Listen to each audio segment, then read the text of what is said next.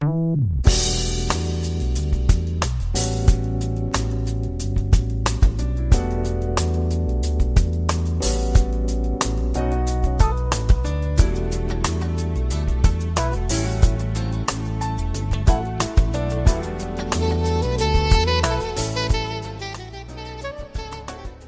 友们，大家好，欢迎来到蔡老师健康讲堂，我是您的蔡老师。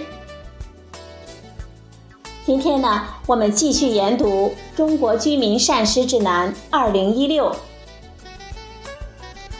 接着昨天的话题，我们今天学习素食人群膳食指南的实践应用部分，一共有五个大问题。接下来呢，蔡老师一一的讲给大家听。首先看第一个问题：如何提高全谷类食物的摄入量？首先你要注意，主食餐餐不能少。不管是素食者还是其他的人群，谷物都是膳食中的关键部分。对于素食者来说，应该更好的享用主食，比如说米饭、面食等等，每餐呢不少于一百克。不足部分呢，也可以利用茶点来补足。其次还要注意，全谷物天天有。素食者应该比一般人群增加全谷物食物的摄入比例。选购食物应该特别的注意加工的精度，少购买精制米、精白粉。适当的选购全谷物的食物，比如说小米、全麦粉。嫩玉米、燕麦等等，每天三餐应该至少保证一次有全谷物或者是杂豆类。全谷物食物因加工精度低，口感较差，不易被接受，需要合理的烹调或者是和其他的食物一起搭配来食用，从而改善它的感官性状。比如说做成玉米粥呢，甜糯软绵。做成荞麦粥呢，嫩滑绵延；小米和绿豆搭配做成小米绿豆粥，清香可口，被许多人所喜爱。今天的第二个大问题：合理的利用大豆食物。在这一条里呢，一共有五个小问题。第一个小问题是：如何吃够足量的大豆？大豆是素食者的重要食物。应该认真的做到食用量。大豆类制品多种多样，比如豆浆、豆腐、豆干、豆腐皮、黄豆芽等等。每天一大块豆腐，大约是五百克左右，就可以达到一百克的大豆。如果早餐有一杯豆浆，午餐有黄豆芽入菜，晚餐有炖豆腐或者是炒豆干。就可以轻松的吃到推荐量的大豆类的食品了。家里可以放有泡胀的大豆，蒸米饭的时候或者是炒菜的时候就可以放入一把，不但增加味道，也可以轻松的提高摄入量。不少地区呢有把炒黄豆作为零食的习惯，这也是素食者的选择之一。这些方法呢，就能够让你轻松的吃够足量的大豆了。第二个小问题是，发酵豆制品不能缺。发酵豆制品是以大豆为主要的原料，经过微生物发酵而成的豆制品，常见的有腐乳、豆豉、臭豆腐、酸豆浆、豆瓣酱、酱油等等。发酵豆制品的制作过程中，由于微生物的生长繁殖，可以合成少量的维生素 B 十二。发酵豆制品维生素 B 十二的含量多少，除了与微生物的品种有关之外，与微生物生长繁殖的多少也有关。微生物生长繁殖的越多，豆制品的固有风味越好，维生素 B 十二合成的就越多。在选购的时候，应该特别的注意。第三个小问题，巧搭配。大豆蛋白质含有比较多的赖氨酸，谷类蛋白质组成中赖氨酸含量比较低，所以呢，可以把大豆类与谷类食物搭配来食用，以发挥蛋白质的互补作用，显著的提高蛋白质的营养价值。比如，北方地区居民常吃的杂合面的窝窝头，由玉米、小米粉、豆粉等混合制作，它的蛋白质的营养价值就堪比猪肉了。第四个小问题，合理烹调。大豆加工加热可以提高它的利用率，不同加工和烹饪的方法对大豆蛋白质的消化率有明显的影响。整粒熟大豆的蛋白质的消化率仅为百分之六十五左右，但是加工成豆浆或者是豆腐之后，消化率可以提高到百分之八十以上。因此，吃豆制品呢，要比吃整粒的熟大豆的营养价值要高。大豆中含有抗胰蛋白酶的因子，它能够抑制胰蛋白酶的消化作用，使大豆难以分解为人体可以吸收利用的各种氨基酸。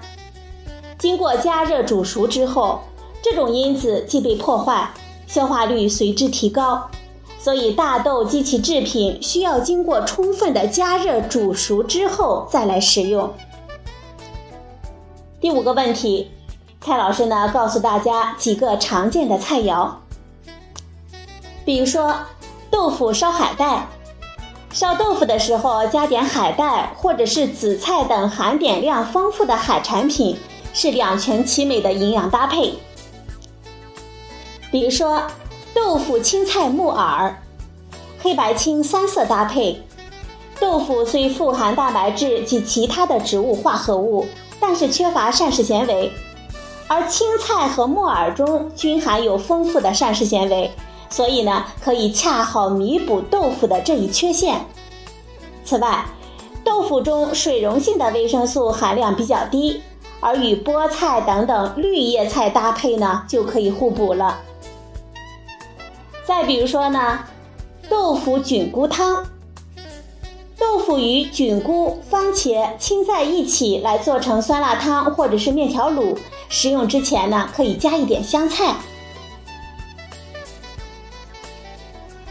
这里呢，再给大家讲一个小问题：豆浆不可与鸡蛋同食吗？社会上呢流传的关于豆浆与鸡蛋不可同食的说法，目前呢还没有研究的证据可以证实。大豆中的确含有一些胰蛋白酶的抑制物。它的作用是抑制胰蛋白酶的活性，降低对蛋白质的消化作用。如果蛋白酶抑制物未被破坏，那么不仅是鸡蛋，即便是大豆蛋白自身的消化吸收也会受到影响。豆浆经过煮沸，可以破坏蛋白酶的抑制物，不会影响蛋白质的消化与吸收，所以。鸡蛋与豆浆同时不存在矛盾。今天的第三个大问题，我们看一下食用油的选择。人体对脂肪酸的需求是多样化的，特别是需要满足必需脂肪酸的需要，因此我们建议应该经常变更不同种类的食用油。豆油、菜籽油、亚麻籽油、紫苏油等等都是良好的选择。不同食用油，它的不饱和脂肪酸的含量不同。不饱和脂肪酸的含量越高，食用油越不耐热，也就越容易被氧化。烹饪时要根据所需的温度和耐热性来正确的选择食用油，可以很好的避免食用油的氧化。素食人群容易缺乏 N 三多不饱和脂肪酸，因此我们建议他在选择食用油的时候，应该注意特别的选择富含 N 三多不饱和脂肪酸的食用油，比如说紫苏油、亚麻籽油、菜籽油、豆油等等。可以用菜籽油或者是大豆油来烹炒，用亚麻籽油或者是紫苏油来凉拌，而煎炸可以选用调和油。我们再来看一下橄榄油。橄榄油呢比其他的植物油营养价值更高吗？很多朋友呢也在纠结这个问题。橄榄油的油酸含量高，达到百分之七十以上。油酸不是人体必需的脂肪酸，它在人体主要的功能和所有脂肪酸一样，是提供能量。冷炸未精炼的橄榄油中还会含有比较多的多酚类的化合物等抗氧化剂。橄榄油的必需脂肪酸，特别是阿尔法亚麻酸含量很低，小于百分之一的总脂肪酸，所以从营养价值来讲，它并不比菜籽油、大豆油、亚麻籽油、紫苏油等等更好，特别是对素食人群。但是呢，它也有优势，比如富含多酚类的抗氧化剂，具有独特的风味，N 六多不饱和脂肪酸的含量低一些。今天的第四个大问题：菌菇、海藻和新鲜的蔬菜水果必不可少。新鲜的蔬菜水果对素食者尤为重要，因为它富含各种营养成分。海藻类和菌菇类食物也应该尽量的多食用。海藻类的碳水化合物中，海藻多糖和膳食纤维各约占百分之五十。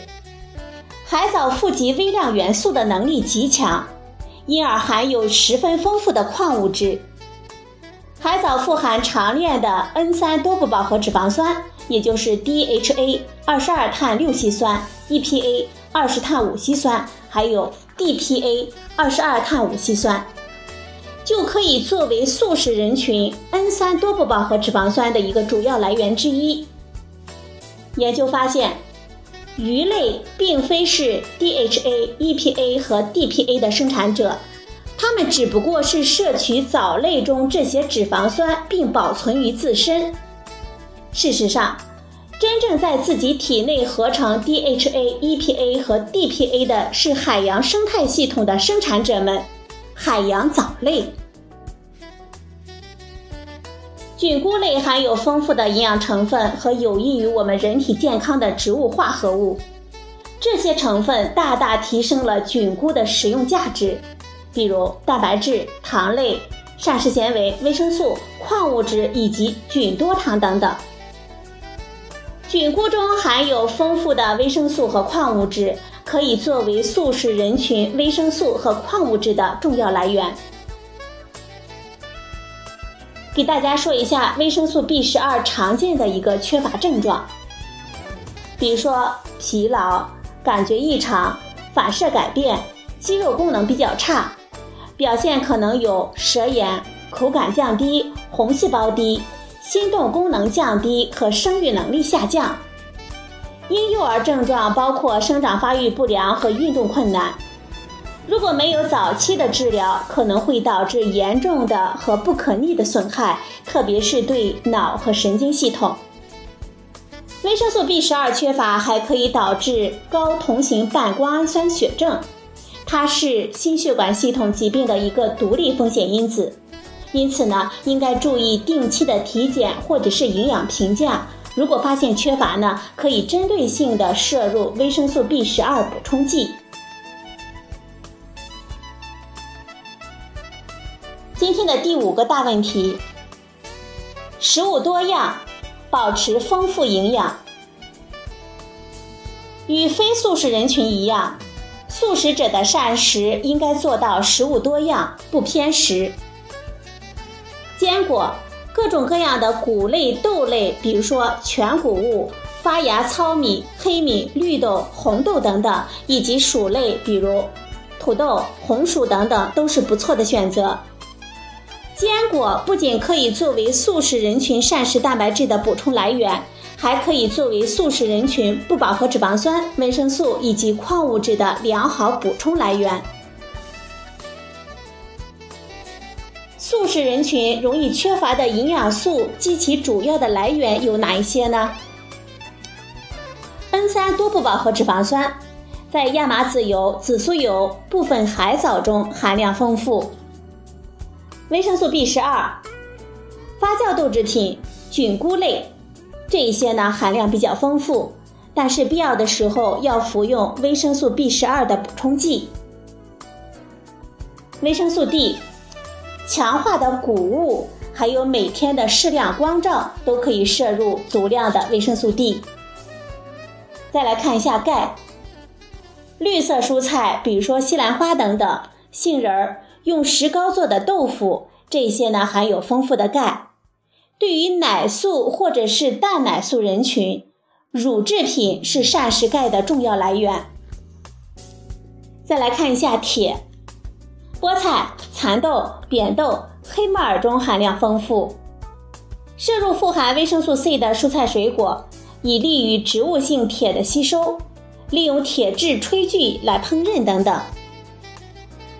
锌，在豆类、全谷物类、坚果。菌菇类中含量丰富。我们来总结一下：谷物是膳食能量和 B 族维生素的主要来源。大豆、坚果富含蛋白质和脂肪酸。大豆、坚果、海藻、菌菇及其制品是素食者的重要食物。素食者应该科学的设计膳食。避免 N 三多不饱和脂肪酸、维生素 B 十二以及钙的缺乏。这几条关键事实呢，是在充分的科学证据的基础上得出的结论，我们应该牢记。好了，朋友们，以上的内容呢，就是素食人群膳食指南的全部内容。今天的节目呢，就到这里，谢谢您的收听。我们明天再会。